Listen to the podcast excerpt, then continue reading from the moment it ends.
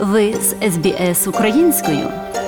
Знайдіть більше чудових історій на sbs.com.au ukrainian Hello from the BBC. I'm Eleanor Smallwood with an update on the war in Ukraine. Ukraine is officially a step closer to joining the European Union. The European Commission, the EU's governing body, has recommended Ukraine be given official candidate status in its application. The Commission President is Ursula von der Leyen. The Commission recommends to the Council first that Ukraine is given European perspective, and second that Ukraine is given candidate status. This is, of course, on the understanding that the country will carry out a number of further important reforms. In the view of the Commission, Ukraine has clearly demonstrated the country's aspiration and the country's determination to live up to European values and standards. The next step is for EU member states to vote on Ukraine's membership application at a summit next week. The decision must be unanimous, and some have expressed reservations. The complete process of becoming a full member takes years. President Vladimir Zelensky welcomed this latest development and says his country has never been closer to the EU.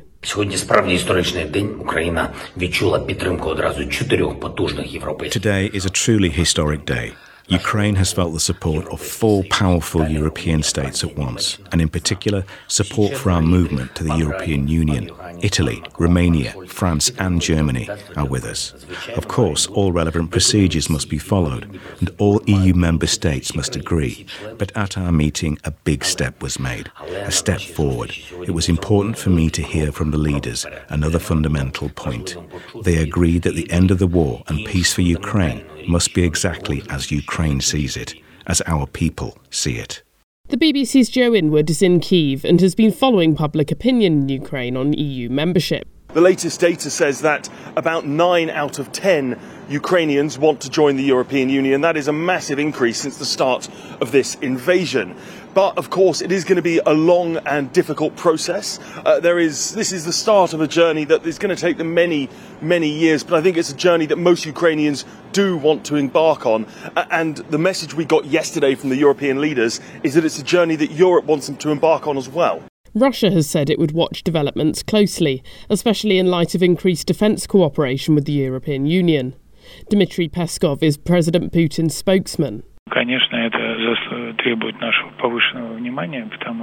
This would require our close attention because we all know how discussions on the EU's defence and security aspects have intensified in Europe. There are different transformations that we observe very closely. Meanwhile, Vladimir Putin has told the St. Petersburg Economic Forum that Moscow would continue to develop as an open economy, despite Western sanctions.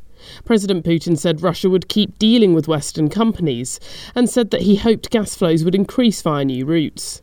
He accused the United States of treating other countries as colonies and added that Russia would continue to expand economic cooperation with those who want it. On the ground in Ukraine, the country's navy says it's hit a Russian naval tugboat that was carrying weapons and personnel to occupied Snake Island in the Black Sea. Footage on social media, which the BBC has not been able to independently verify, seems to show the vessel being struck by missiles causing large explosions. Snake Island was seized by Russian forces in the early days of the conflict. It's strategically significant, lying on the approach to the port of Odessa and close to the coast of Romania. Meanwhile, Russia's Foreign Minister Sergei Lavrov has again defended his country's attack on Ukraine, insisting it was not an invasion but a special military operation. In a BBC interview, he repeated the discredited claim that there were Nazis in Ukraine and that Moscow had had to act to stop the West dragging Ukraine into the NATO military alliance. He also accused the West of using UN officials to spread misinformation about the Russian military's actions in the conflict. International diplomats, including the UN High Commissioner for Human Rights, the UN Secretary General, and other UN representatives, are being put under pressure by the West. And very often they're being used to amplify fake news spread by the West. And lastly, the organisers of the Eurovision Song Contest have said it will not be possible for Ukraine to host next year's competition due to the war. Ukraine won this year's competition, which would normally mean it would host next year's event. The European Broadcasting Union expressed regret at the decision. The EBU is now having discussions with the BBC on whether to stage the event in Britain. Those are the latest developments on day 114 of Russia's invasion. I'm Eleanor Smallwood at the BBC. Хочете почути більше подібних історій? Слухайте в Apple Podcast, Google Podcast, Spotify або будь-якому іншому місці.